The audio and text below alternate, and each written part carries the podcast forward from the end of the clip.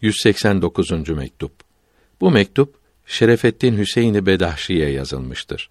Dünyanın güzelliğine aldanmamalı, İslamiyetten ayrılmamalıdır. Alemlerin Rabbi olan Allahü Teala'ya hamdolsun. Peygamberlerin en üstünü olan Muhammed aleyhisselama ve temiz aline ve eshabının hepsine bizden selamlar olsun. Akıllı ve kıymetli oğlum Şerefettin Hüseyin'in şerefli mektubu geldi bizi sevindirdi.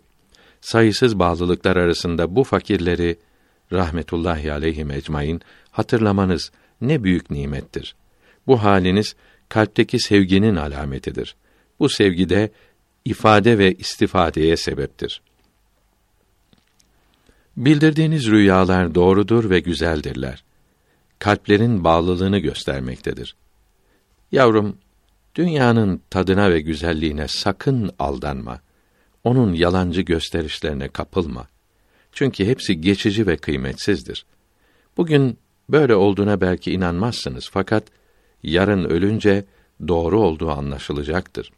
O zaman inanmanın faydası olmayacaktır.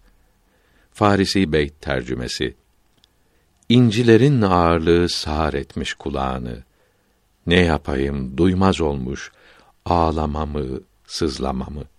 Kalbin temizlenmesi için olan vazifenizin kıymetini biliniz. Bunları yapmaya canla başla çalışınız. Beş vakit namazı seve seve ve cemaatle kılınız.